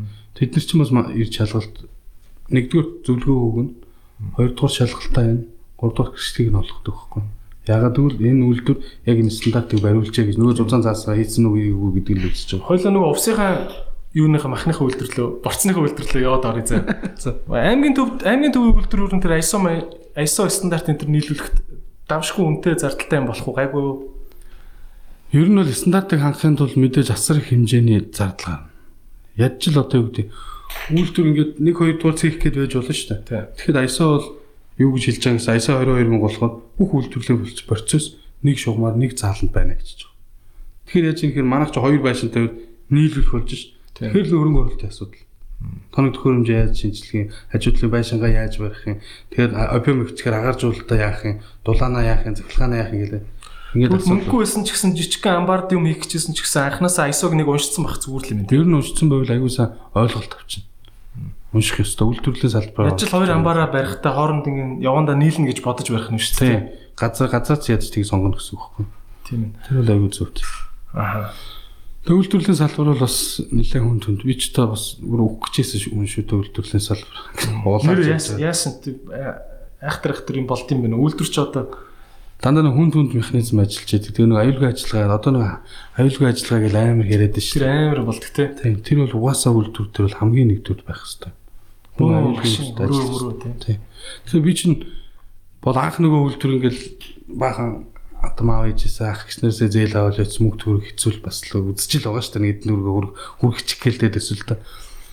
Тэгээ явжсэн чинь нөгөө яг бас миний нэг шуналтай зан гэх юм уу та. Нөгөө манай үйлдвэрийн заалгыг ингэ тэгшлэх хэрэгтэй болно шүү дээ. Тэгэхээр эндүүнүүд ч орж тэгшилдэг хөхгүй. Одоо зам дээр том том явж байдаг ш. Тэгсэн нэг эндүү биднээс оруулж ирэл за үйлдвэрийн заалгыг ингэ тэгшлийгээл тэгэл эндүү маань явлаа би ч жоохон шунаал нөгөө ханлуу тулаад байдаг. Тэгэхээр би жоохон яваад тий жоохон яваад тий гэл тэгээд идэг хөхгүй. Тэг ханлуу ингэ Аль болох бүгдийг эндүүдүүлчих. Айл болох ингэ бүх талбайг нь эндүүдүүлчих гэдэг зайлд. Тэгэл яваад ирж яг энэ чэйжэн дээр ингэ тулаад ирдэг. Тэнгүүт би заа болчихтой гэж заа болсон хаа одоо яг гой болсон шүү гэлдэгсэн чи нөгөө том механизм сул явуулт та. Шууд торомслохоор пад гэж зогсон. Торомслоод болно гэнгүүт нөгөө хүн чинь нөгөө араага юунда хийж штэ постондоо. Тэгэнгүүт нөгөө сул явуулттай арай. Сул явуулт нь эргээд намайг хантаа шахав. Яа. Тэгэл яста энэ тархины дээдлийн одоо нурууны үе биш. Эндээс ахар сүлний үзүүр хүртэл гэл шаа гэлээч дээ. Яа. Тэгэл орилол би ч та бүр аяар сонирсон. Яа. Амар мохоо орилол яасан ч нөгөө ах сандраал. Тэгэл нөгөө ах харин тэр ах хэвээр амар би бас бурханд баярлалтай ш. Тэр ах сандарсан та угшаа гэж болох байсан. Яа. Шууд хутгах ялгаа юмс тий. жоохон хойшлсан. Тэгэл би хамнаас Реакц зүг гаргасан юм. Тэгэл юугаач мэдэхгүй ингээд яг ингээд нөгөө ингээд Google дээр гэнэ мэдээ од мод бум бум бум гэл ингээд яг тэгдэв л. Юу ч мэдгүй болол харанхуулаад энэ тэнд ингээд гэрэл цацраад байгаа юм шиг болол. Тэгэл хүн хэдэн ч сөө гэл орилт бол. Тэгэл гайхал ингээд арай ч нүнтэй нэг л гэсч бүгсэн би мэдэрдэг. Тэг бүгснээс доошо мэдрэхээ болоод би чинь за одоо яана л гэж бодож байгаа сонгоолчих юм л. Ерөөсөө л ингээд бараг сонгоолчлаа л гэж тухайд бол. Тэр чинь тэгэл бас үйлдвэрлэлийн нэг жижигхэн нэг индүүний индүүний машин чи харахад ай болгочтой. Яа удаан тий. Тэр чинь индүү машин чи удаан мөртлөө амар том 10 20 тонн байхгүй тэр чинь. Урд нь тэр замын чинь өөр бас голомжгүй шүү те. Тэгээд тань руу өөрийг ингэсэн явж л идэх те. Аа тэгэл аюултай байсан. Тэгэл тэр яасан мэдхгүй 5 5 6 минут жоохон ингэ хөвцсөн юм аа гэ. Бүр ингэж хөдөлж болох ойлол. Тэгсэн чи сони ингэж яг хөл рүү ингэж жирс жирс гэдэг мэдрэмж өгд юм лээ. Тэнгүүд би за энэ ч төлөө мэдрэх гэдэг юм да гэж бодоод төлөө хөдлөх гэж болохгүй. Тэгсэн чинь нөгөө жирс жирс гэж байгаа юм ингэж суд смуд дагаад байгаа мод ингэж ингэж ингэж Мэдрэлэг чинь судлаад тий. Тэгэл баруун хөл ингээл арай нэг жоох хөл ингээл өдлөх гээд байгаа юм шиг болохгүй. Тэнгүүд л би за би босох ёстой гэж бодоод дээш өндийгөл завилт суугаад тэгэл дахиад тийшээ босгол нэг хөлн дээр доголцол гэж. Нөгөө хөл яг тэр мэдрэмж нэгээд зирс зирс гэж байна. Тэгээд тэгэл би чи 15 минутын дараа ерөөсөө хоёр хөл дээр босоод иртлээ. Тэнгүүд л за явах ёстой гэж би тэр өдөр чинь алхасан шүү дээ. Хөлтөө бас Эсвэл дэмжимч үзүүлсэн Хүүхдээ даа. баярлаа. Тэгээ гайгүй л үлээ Ясмас бэцэлчаагүй. бэцэлчаагүй ямар ч нэг нурууны нурууны бүхний одоо юу гэдэг ер нь бол нөгөө болог гаргана гэдэг штеп. Тэр шиг ингэсэн хэрвээ дахиад жоохон гэсэн үл яснууд ч бэцэлдэг гэсэн. Амар Би бас хараад хад ирчүүд айгүй болгоомжгүй те. Ер нь ирчүүд юм гимтэл осол мосол тийм юмд амар хүртэн. Аа яг хоо зүгээр надад гараар ингэчих гээл нэг ийм Тэг, тэг, тэг, байдаг байхгүй те. Тэгэхээр тэр аюулгүй ажиллагаа гэдэг бол бас аюулгүй чухал. Murphy-гийн хууль гэдэг дээ шүү дээ. Ямарваа нэг юм болж болох бол заавал болдог. Болох бол болно гэж. Тэг болох бол үйлдвэр дээр юусэн ингээл те. Одоо Мятын нөгөө агаар үйлхийн засвар үйлчлэгийн газрын хан дээр нь бичсэн байдаг байхгүй мангар том Murphy хууль гэдэг. Яг тэрийг л айгу санаж ажилламаар юм шиг. А өөр энэ ямар? Бас одоо нөгөө энэ моцикл циклнаас залуучууд ингээл нөгөө малгай өмсөхгүй явал энэ нөгөө хөдөө чинь амар идэм шүү дээ Тий. Тий, тий, тий. Яа. Би ч бас моциклэгээ дуртай байт шүү дээ. За. Тэгээ жоохон бахта Kawasaki гээд бандит моцикл ондог Тэгээд нэг удаа бас моциклээс нисч үзсэн байсан. Моциклээ ганц аюултай юм нь торомсгуулчт юм лээ. Тэгээд чи ингээд бас тэгэл залуучууд юм чи ингээд унаал наацаан гоё ингээд дууг моторын дуурхаал тэгээд шийдлийн яндангийн дуурхаал гоё л байж бас. Тэгээд нэг очиод нэг шаруу зогсдог байхгүй. Зөндөл зогсчихэд байсан. Нөгөө байрны урд дуур явал цаатлын нөгөө бетон аслуус тэрний урд яг шарвал зогсдог байхгүй. Тэгэл зөндөл зогсдог л байсан. Тэгээд нэг өдөр яасан бас яг хөдөө тэгэл тэр чин залуу байсан. Энэгээр ингээд Зүйлийг техник алдсан, ингээд явна шүү дээ. Тийм биз дээ тий. Тэгвэл дэдэр бас гоё гоё харагдчих гал тий. Тэгэл моцикл тавьчаад шарвал зогсдог бадар бол тоормсоо дарсч байдаг да. Тоормс ажиллах болоо. Тэгэл ажлыг гэж. Та бас тийм юм шээ. Манайхаа болгоомжтой байл та. Одоо тэгээ 100 болж байна. Аюухын Instagram хараад нэг юм дөрөв дугуйтай моцикл интервьюс аим тахиж мөхөл те. Тэр нь гоё юм шиг. Тэгээд тах шүү. Аа өөрөө чинь хувьд яг энэ бүх үйлдвэрүүд юу гэдэг Улаанбаатарт байдаг уу дандаа. Бүгд Улаанбаатарт. Нэг ийм юм би сонсч ирсэн зүгээр. За за одоо ингээд юу өөрөө бол одоо жишээ нь за визний төв ажилладаг байлаа гэхэд бол визний материалтай ажилладаг дандаа нэг юм бичиг цаастаа бас тийм юу орчин биш шүү дээ. Бас тийм амар юм гадны нөлөө стресс ихтэй орчин биш шүү дээ.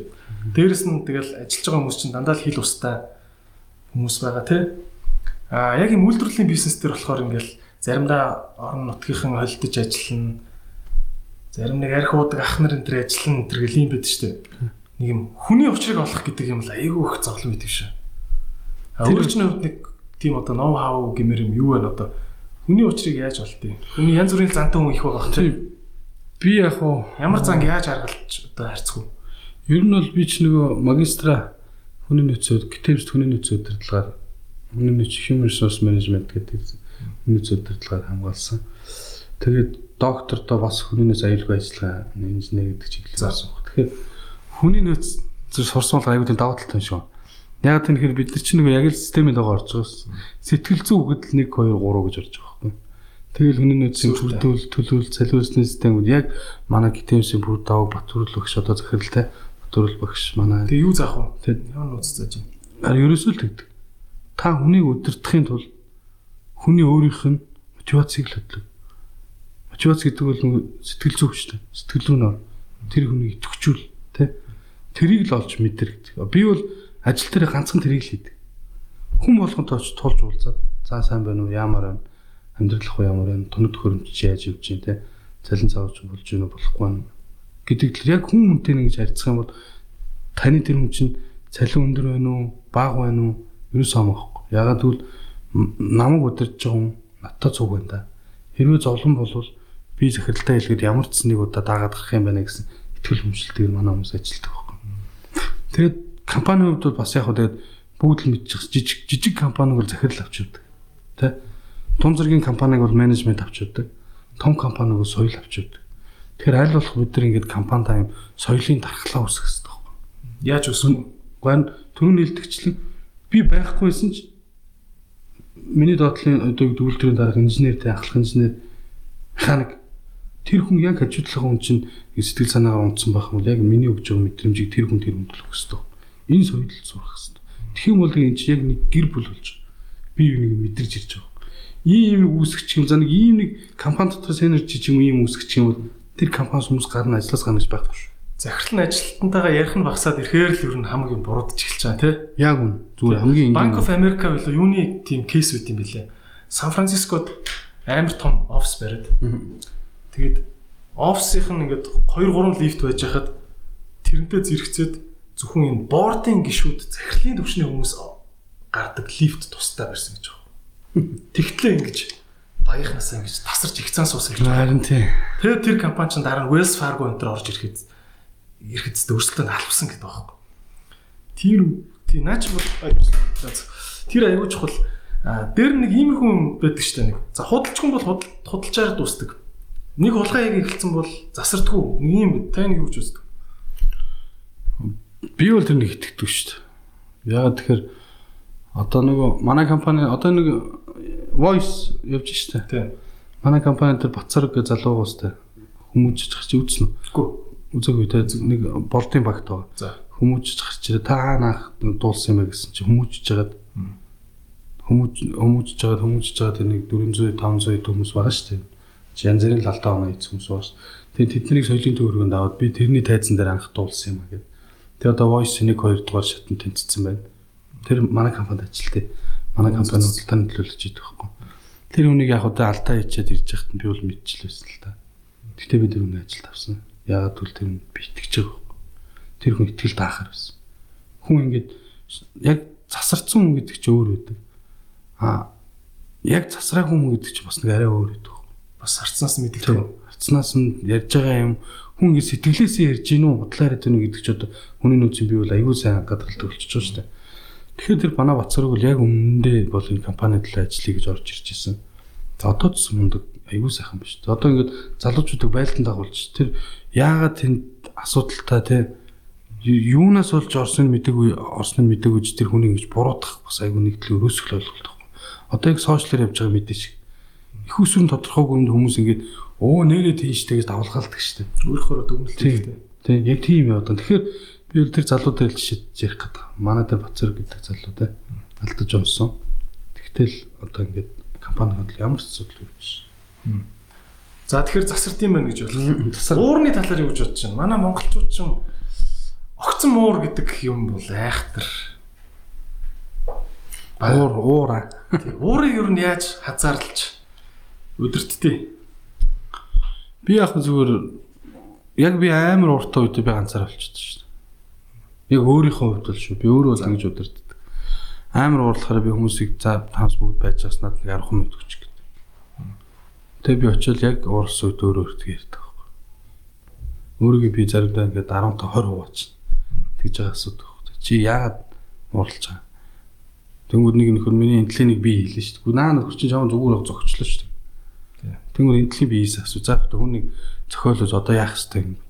Яг ч нэг бол уучлалч болно. Нэг бол одоо юу гэдэг очоо наатантайгаа зодтолтооч ч гэдэг юм. Тэгээ би өөрөө өөртөө аягүй сайрдаг. Зүгээр яг л миний л арга шүү дээ. Тэгж тэгж жагаад би эцсийн дүндээ уура айлуулах нөгөө эерэг талаар навчиж чаддаг. Тэгээ уура барина гэдэг чинь өөрөө өөртөө яар өөрийн өрлөн зөвшөөр өөрөө өөртөө дэвтэрч хичээл байх хэрэгтэй. Хүн чамайг зүгээр муугаар л бодъё л доо толгоон дээр чинь авчиж шиллээр хагалчлаа шүү дээ. Толгой гэж тий. Гэлээ гэж утгад доор том шууд зөрүүлэх гэсэн шүү дээ. Тийм. Тэгэхэд одоо уураа ингээ би баг багаар захираад ингээ сураад ах юм яг тэр тийм буцаага тийм реакшн гарахгүй. Анханасаа цогиулгач хөө. Нэг бол тий. Анханасаа тий. Тийм тий. Тийм байдлаар би бол уураа тэгж л хэндэг. Өөрөө төгөө их ярьдаг. Тэгээд өөрийгөө олон хувааж хагаад дайлуулах зүг гарцсан болчихдог. Ер нь бол хүнд зодуулчихгүй бах арга болвол зодуулчгаар орчинд өөрөө гүйж очихгүй байх гэдэг байгаа бас тий. Нэг хоёр дэх юм бол зодуулчих нэг сайн гүйдэг байх хэрэгтэй гэдэг. Тийм шууд шууд зогтчдаг байх хэрэгтэй. Энэ уурны асуудал бас аягүй чухал л да. Би бас ингээл аягүй их тийм нэргэн үгнүүдийг харж ирсэн л да. Бас л одоо ямар л гүн ухааных нь үг юм бэ? Бусдын гаргасан алдааны төлөө өөрийнхөө биеийг шитгэхийг уур гэдэг. Энэ өөр бусдын гаргасан алдааны төлөө өөрийнхөө биеийг шийдэх уур гинэ гэж. Ер нь бас тэр хүн тэнийг байсан төлөө чиний биеийг зовоод шүү дээ. Хид исэн үхээд шүү дээ. Тэ? А өөрсгч энэ шиг юм өөр өөрийгөө ингэж өдөртдөг өдөртөх чинь илүү тус болдог тийм толгойд чинь хаалцсан үгнүүд юу вэ? Гэхдээ тэгэл одоо тэгэл юу гэдэг нэг уур биеийг зовоон, уул морийг зовоон гэл одоо бас ахуй байж л шүү дээ. Тийм үү? Одоо яг юм дээр уурлалах юм бол өөрөө өөрийгөө л зоогоол өөртөө бухимтаал нөгөө чийжин дотор хар юм аа ингээл аваад хатглал яваад байгаа хөө. Тэр гаргаж аяхгүй л тийм үү? Тэр би аль болох нэг уурлаа гэж юусоо боддгоо. Би бол уучлаарай гэдэг үгээс нэг уурлахарч юм биш байл доо харуулсан. Уучлаарай гэдэг үг бол би аюу сайн хэлдэг шин. Тийм үү? Би уучлаарай гэдэг үг юусоо харамлдаг. За. Өрсөлдөгчтэй ч юм уу, намаа гомдоосон хүн ч юм уу, намайг үзий яддаг хүмүүс ч би уучлаарай Яг л уучлаар гэж жоо ялагдсан мэ болчихгүй юу? Баах тэгэд зарим хүмүүс л тэгж л боддог. Би бол өвдөө эзээч тэгж боддог. Би бол ялж ийн л гэж. Гэтэ яг нэг тийм философи байдагтэй. Та нар одоо ингээд хараад ах нэг юм надад одоо комеди дээр ингэж анзаардаг байхгүй. Том өөртөө ихтгэлтэй улс гүрэн тим гүрний өдөртөгч нар өөрсдөө айгүй шоолт бил. Юу хүн өөртөө ихтгэлтэй байхцсан өөрийгөө айгүй шоолдог. Алдаа гарах гэсэн хичгээ үлд. За заавчлаарай манайхаа гэж ирэл те. А хүн ингээд э, өөртөө ихтгэлгүй болоод байх тусмаа л ингээл уучлаарай гэж хэлэх нь багсаал. Алдаа болгоно өмөрөөл. Өмөрөөл өөрийгөө өмөрөөл. Төгс рүү тэмүүлээл. Ингээл идэг юм шиг санагдав. Тэр нь л яг тэгдэг. Мэдээж уучлалт гэдэг бол би бол хувьдаа бол ялангуяа би эхнэрээсээ болон тэ өөртөө хамааралтай хүмүүсийг уучлаарай гэж гуйх. Сүүлүүд аяг гуйх болчиход байгаа. Ягаад тэгэхээр нөгөө цаг цавны хувьд нь урднах шагаргадаг шиг асрах гаргаж чадах болсон байна. Энэ олон ажлуудыг чи хийгээл те. Заримдаа ингээл оройтчих, заримдаа өглөө бүр үүрээр унтчих. Хэртөө байнга юм зүгээр. Бол ер нь их нэртэй байнга уучлаарай гэж хэлдэг. Тэгээд байнга би их нэртэй хайртай шүү гэдэг хэлдэг. Ягаад бол би их нэртэйгээ яг л энэ амьдралыг нөгөө хоёр талаасаа чимдаан бариад босгоно гэдэг шиг те. Яг тэгж босгосон байхгүй. Миний би их нэрийг анхаарал дурлаад анаас нь гүүгээл надад нүүрэхгүй байгаад боломж олцоод 12 сарын 31 болоод ирж адтай бас сар сар гарангүйгээд 12 сарын 31 болоод гэрт нь ихчийнх нь хүүхэд ихчин төрсэн байсан. Тэр хүүхдтэй норох гэж танилцаж Санта Клаус улаас авчирч тэгжиж ихнэрийг авсан. Тэгээд яг л бит хоёр хоёр юу ч хүүгээс эхлээд өнөөдөр хүртэл Яаж ч татам аваас мөнгө зээ бас мөнгө зээлсэн. Тэгээд иймэрхүү байдлаар амьдрал маань явсан болохоор сүүлийн цаг цаг зарцуулж чадахгүй их нэртэй болон гэр бүлийнхэнтэй юу гэдэг уучлаарай гэж хэл. Стох тэгээ уучлалт гэдэг нь өөрөө гайхамшигтай.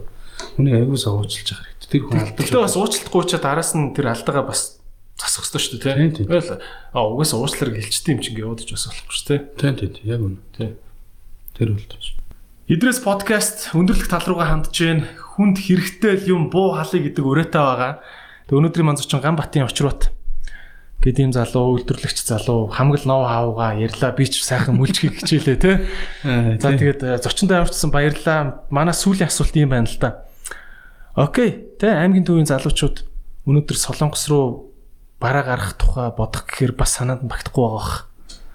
Одоо манай ингээд буйка подкастын инженер хийгээ явж ин гэхдээ нэг кино хийчих гэхээр бас санаанд нь багтахгүй байгаа бах те. Энэ хүнд хүнд нэг ийм зовлон бод байх. Уг нь юу ихэ мэдээд идэг. Уг нь хийгээ эхэлцсэн зайлвал гэхдээ нэг юм санаанд нь юм багтдаггүй. Тэ? Өөрөө яаж энэ ийм олон үлдэр мүлдэр барай яваад байгаад байна. Зөвлөч. Яг хөө манай залуучууд бүгд ингэ салбар салбартаа хийж байгаа шүү дээ. Одоо энэ чинь киног хэн хийж ин клипийг нь хийж ин далах чихэр одоо юу гэдэг үйлдвэрлэх нь үйлдвэрлэж ин а үйлдвэрлэж чадахгүй тэрлүү тэрний талд нь очиж гацаад байгаа залуучууд их их нь болчиход байгаа байхгүй. Тэгэхээр одоо зүгээр юу гэдэг би өөр дээр ингээл ярих те яг өнөөдөр миний ажлын гараа бол Дэнжимийн толгой зутааны засгаас эхэлсэн өнөөдөр ингээд ямар ч нэг 8 үйлдвэр барихад гар бие оролцсон байна. Тэгээ сүүлийн 5 жилийн хугацаанд ингээд 5 үйлдвэр барьсан байна те. Тийм болохоор манай залуучууд бүгд чадна. Бүгд л яг адилхан надтай л адилхан хүмүүс шүү дээ. 34 настай залуу шүү дээ өөрөө. Надаас илүү юм юу ч байхгүй. Тэгэхээр энэ залуучууд бүгд чадна. Тэгэхээр яг өнөөдөр хийж байгаа юм а зоригтойгоор тууштай. Тэгэх юм бол тэгээд та өссөн үсээг амжилтанд. Тэгээ санаанда багтаах гэж ингэж өө гэж зовоод авахгүй зүгээр л аль болох хурднаар л хийх хэрэгтэй. Аль бол хурднаар айгүй энгийнээр юм сэтгэж чи. Юмыг төгс төгс юм гэж байхгүй шүү дээ.